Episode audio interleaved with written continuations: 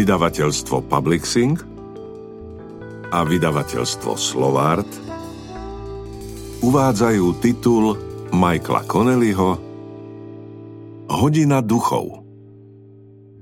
Audioknihu číta Ivo Gogál. Preložil Patrik Frank. Táto audiokniha je zo série Harry Bosch. Túto knihu venujem Robertovi Pepínovi, prekladateľovi, editorovi, priateľovi od samého začiatku. Merci beaucoup, ami. Prvá časť Polnočný Kapitola prvá Meteorológovia sľubovali prehánky, pri akých vždy slabne každoročný dážď olova. Bohužiaľ, predpovede sa mýlili. Na modrastočiernej oblohe nebolo ani mráčika – René Balárdová sa pripravila na najhoršie. Odstavila služobné auto pod dialničným nadjazdom do priesmiku Kahuenga v severnej časti okrsku. Radšej by tam bola sama, no mala so sebou partnerku a to dosť neochotnú. Dali ju dokopy s detektívkou Lisou Mórovou z jednotky na riešenie sexuálnych útokov, ktorá pracovala zásadne len cez deň a teraz by bola najradšej doma s priateľom. Na Silvestra však musia všetci nastúpiť na taktický poplach, pekne v uniforme a na 12-hodinové zmeny. Balárdová s Mórovou boli v práci od 6. večer a zatiaľ sa nič nedialo. Onedlho však nastanú prvé sekundy nového roka a začnú sa problémy. Okrem toho niekde v meste číhajú polnoční. Obe musia byť pripravené vyraziť, len čo im nahlásia ďalší útok. Musíme stáť práve tu? Ponosovala sa Mórová. Veď sa pozri na tých ľudí. Ako môžu takto žiť? Balárdová prešla očami po chatrných prístrežkoch z igelitu a stavebného odpadu, ktoré lemovali obe strany cesty.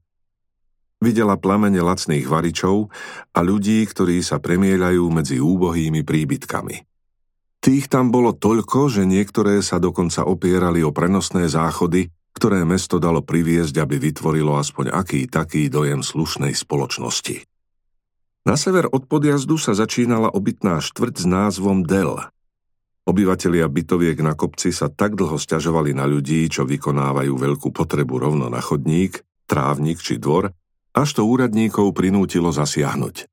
Inštaláciu prenosných záchodov nazvali humanitárnou pomocou. Hovoríš to, ako by si si myslela, že sa im chce bývať pod mostom, povedala. Ako by mali na výber. Kam by asi išli? Spoločnosť im dá akurát tak záchod. Odváža po nich hovná, nič viac. Ako povieš, mykla plecom Mórová. Ale je to hrôza.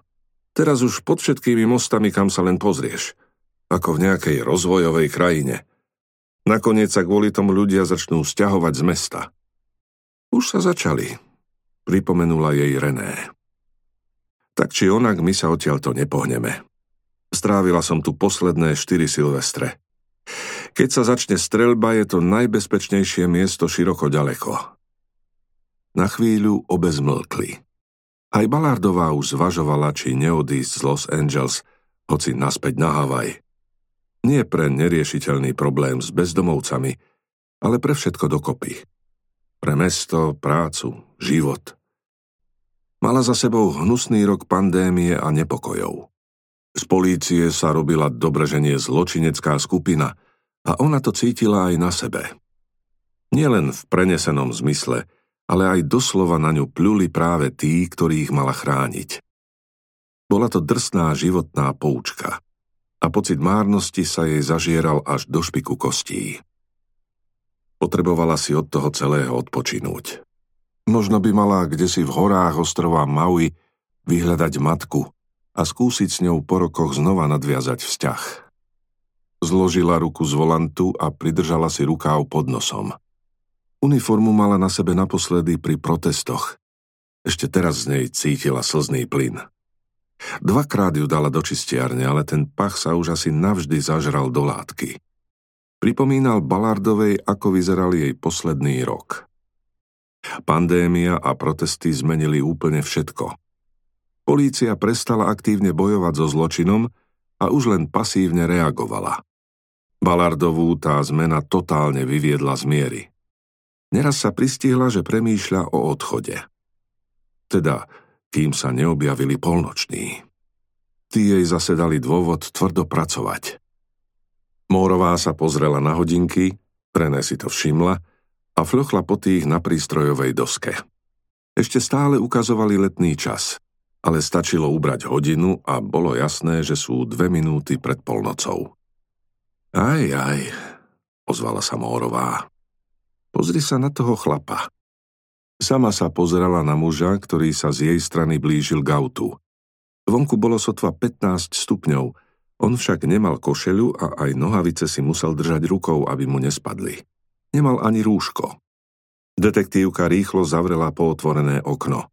Zaklopal naň. Počuli ho aj cez sklo. Hej, policajtky, Mám tu problém. Sedeli v Balárdovej neoznačenom vozidle, na parkovanie v deliacom páse však zapla majáky a obe boli v uniforme. Nemôžem s vami hovoriť bez rúška, pane, oznámila Mórová na hlas. Nasadte si ochranu dýchacích ciest. Ale mňa okradli, nariekal bezdomovec. Tá svinia odvedľa mi vzala veci, kým som spal. Pane, bez prekrytia dýchacích ciest vám nemôžem nejako pomôcť, zdôraznila detektívka. Ja žiadne posraté rúško nemám, vrešťal. V tom prípade je mi ľúto, povedala. Bez rúška vám niet pomoci. Udrel pesťou do skla a ona sa mykla, aj keď to nemalo ani zďaleka dosť sily, aby ho prebil. Odstúpte od vozidla, pane, prikázala mu. Srade na vás, ak neodstúpite od vozidla, skončíte v okresnom lapáku, varovala ho. Ak nemáte koronu už teraz, tak tam ju určite dostanete. To chcete? Už sa pomaly vzdialoval. Sráde na vás, pokrikoval. Sráde na všetkých fízlov. Ako by som to ešte nikdy nepočula, zamrmlala. Potom sa znova pozrela na hodinky a René na prístrojovú dosku. Bežala posledná minúta roku 2020 a pre Mórovú, aj väčšinu ľudí v tomto meste i na celom svete, už bolo fakt na čase, aby sa definitívne skončil. Pre Krista pána, nemôžeme ísť niekam inám, frflala. Na to je už neskoro, oznámila jej Balárdová. Hovorím ti, že tu sme v bezpečí. Ale nie pred týmito ľuďmi, vyhlásila Mórová. Kapitola 2. Znelo to ako keď si v mikrovlnke robíte pukance. V posledných sekundách roka sa ozvalo niekoľko prvých puknutí a potom hotový príval najrôznejšej palby s frekvenciou, ktorá už neumožnila rozoznávať jednotlivé rany. Hotová symfónia zložená z výstrelov. Celých 5 minút nebolo počuť nič iné, lebo oslavujúci sa ako po desaťročia bavili zúrivou streľbou do neba. Nezáležalo im na tom, že projektily musia aj niekam spadnúť. Nový rok sa v Los Angeles vždy začína riskantne. Samozrejme, časť rachotu spôsobovali aj legitímne ohňostroje a petardy. Spoločnými silami vytvárali mix, ktorý sa rok po roku opakoval s rovnakou neodvratnosťou ako zmena kalendára. Dážďolova si okamžite vyžiadal 18 krát viac hlásení ako všetko ostatné dokopy. Väčšinou si to odniesli predné sklá na autách, no Balardová v Lani dostala aj prípad, pri ktorom guľka prerazila svetlík a zasiahla do pleca striptérku, ktorá tancovala rovno pod ním. Samotný projektil ani neporušil kožu, no sklo zo svetlíka urobilo zákazníkovi novú cestičku vo vlasoch. Rozhodol sa nepodať trestné oznámenie, lebo nechcel, aby sa rodina dozvedela, kde v tom čase skutočne bol. Nech už prišlo koľkokoľvek hlásení, väčšinu z nich zvládli pochôdzkari. Detektívov volali len k najzávažnejším. Balárdová s Mórovou čakali v podstate len na jedno jediné. Na polnočných. Trpká realita života je totiž v tom, že niekedy potrebujete, aby násilník zautočil znova a vy sa konečne dostanete k novým dôkazom na vyriešenie jeho prípadu. Neoficiálnu prezývku Polnočný dala René dvojici chlapov, ktorí v priebehu piatich týždňov znásilnili dve ženy. K obom útokom došlo o polnoci sviatočného dňa, na deň vďaky vzdania a na štedrý večer. Prípady spájal modus operandi, nie DNA, lebo páchatelia si dávali pozor, aby za sebou žiadnu nezanechali. Ich útoky sa začínali krátko po polnoci a trvali aj 4 hodiny, počas ktorých znásilňovali ženy v ich vlastnej posteli a na záver im odrezali časť vlasov nožom, ktorý mali pri týraní na krku. Páchali na nich ešte ďalšie skutky, ktoré spájali oba prípady lepšie ako fakt, že ide o nezvyčajné znásilnenie dvojčlenným tímom. Balardová vychytala tie prípady v rámci nočnej zmeny. Po zdokumentovaní ich odovzdala dennej, a z tej putovali do hollywoodskej jednotky na riešenie sexuálnych útokov. Mala tri detektívky a jednou z nich bola aj Lisa Mórová. Na vyšetrovaní neformálne spolupracovala aj René, lebo bola na mieste vždy prvá. V minulosti by začínajúca sa séria znásilnení okamžite upútala pozornosť elitného oddelenia lúpeží a vrážd z centra v policajnej administratívnej budove – ktoré si na ne vyčlenilo samostatnú jednotku. Škrty v policajnom rozpočte však spôsobili, že ju museli rozpustiť a teraz sa s násilneniami zaoberali len miestne divízie. Bola to jedna z ukážok nepriameho víťazstva demonstrantov, ktorí žiadali zastaviť financovanie policajných zložiek. Mestskí politici ich požiadavky odmietli, no protesty po smrti Georgia Floyda z Minneapolisu aj tak políciu pripravili o väčšinu financií. Po týždňoch taktického poplachu a výdavkov, ktoré sa s ním spájajú, jej došli peniaze. Nemala dosť na príjmanie nových členov. Musela rozpúšťať vyšetrovacie jednotky a ukončiť viacero rozbehnutých programov. V podstate prišla o financovanie viacerých kľúčových oblastí. Lisa Mórová bola zase ukážkou toho, ako tým upadá ochrana spoločnosti. Namiesto toho, aby vyšetrovanie polnočných prevzala špecializovaná jednotka s primeranými zdrojmi a detektívmi, ktorí majú s takýmito vecami dosť skúseností, hodili ho na prepracovanú skupinku v Hollywoode, ktorá musela okrem neho riešiť aj všetky ostatné znásilnenia, pokusy o znásilnenie, sexuálne útoky, obchytkávanie, odhaľovanie sa na verejnosti a obvinenia z pedofílie vo veľkej a preľudnenej oblasti. Detektívka Mórová sa po protestoch zachovala ako množstvo ďalších policajtov. Snažila sa robiť čo najmenej od teraz až do penzie, nech je hoci aj v nedohľadne. Polnočných vnímala ako niečo, čo ju pripravuje o a núti odkloniť sa od každodennej rutiny. Kvôli ním odrazu nemohla polovicu času papierovať a druhú tráviť vyšetrovaním, pokiaľ možno zase len pri počítači a telefóne na policajnej stanici. Keď ju na Silvestra pridelili k Balárdovej z nočnej zmeny, bola to pre ňu nielen nepríjemnosť, ale aj veľká urážka. René to isté vnímala ako možnosť dostať sa bližšie k dvojici páchateľov, ktorí ubližujú ženám. O vakcíne stále nič? Opýtala sa Mórová. Balardová pokrútila hlavou. Len to, čo už asi vieš, odvetila. Na budúci mesiac. Možno. Teraz pre zmenu krútila hlavou Lisa. Hovedá, uľavila si. Sme v prvej línii do Boha. Mali sme ju dostať spolu s hasičmi. Namiesto toho nás prifarili k predavačkám. Hasiči slúžia aj ako zdravotníci, pripomenula jej René. My nie. Viem, ale ide o princíp. Naše odbory stoja za hovno. Nejde o odbory. Ide o guvernéra, ministerstvo zdravotníctva a kopu ďalších vecí. Zasratí politici. Balárdová to nechala tak. Rovnaké sťažnosti sa ozývali na nástupoch a v policajných hliadkach po celom meste. Ako mnohí kolegovia, aj ona už COVID-19 prekonala. V novembri minulého roka ju na tri týždne pripútal k lôžku a teraz už len dúfala, že bude mať dosť protilátok, kým sa dostane k vakcíne. Po chvíli dusného ticha pri nich v ľavom pruhu zastalo ďalšie policajné auto. Mórová sa naň pozrela, siahla po ovládaní okna a opýtala sa. Poznáš ich? Bohužiaľ, odvetila René.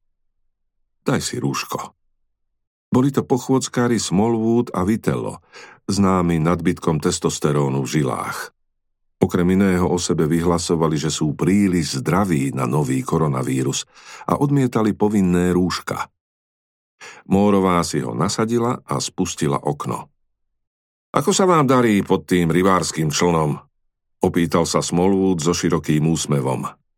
Aj Balardová už mala rúško na tvári. Nosila to, ktoré im poskytoval zamestnávateľ. Modré ako námornícka uniforma a so strieborným nápisom LAPD. Tvoríte prekážku v doprave, strážmajster Smallwood, povedala mu. Mórová sa po nej obzrela. To akože fakt? šepla. Smallwood? René iba nenápadne prikývla. Vitello zapol majáky na streche. Blikajúce modré svetlo ožiarilo grafity na betónových stenách nad úrovňou stanov a chatrčí po oboch stranách. V jeho myhotavej žiare presvítali rôzne variácie nápisov Vyjebaní policajti a Trambie kokot, ktoré sa komunálne služby pravidelne snažili premaľovať. Už je to lepšie? opýtal sa pochôdzkár. Máme tu chlapa, ktorý by chcel nahlásiť krádež povedala mu Balardová. Čo keby ste to s ním išli spísať? Na to kašlem, vyhlásil Smallwood. Mne to pripadá ako práca pre detektíva, podporil ho Vitello. Ich rozhovor, ak sa to vôbec dá tak nazvať, prerušil hlas z dispečingu. Z oboch aut naraz sa ozvalo volanie po jednotke 6 William. Šestka označovala Hollywood a William detektívov.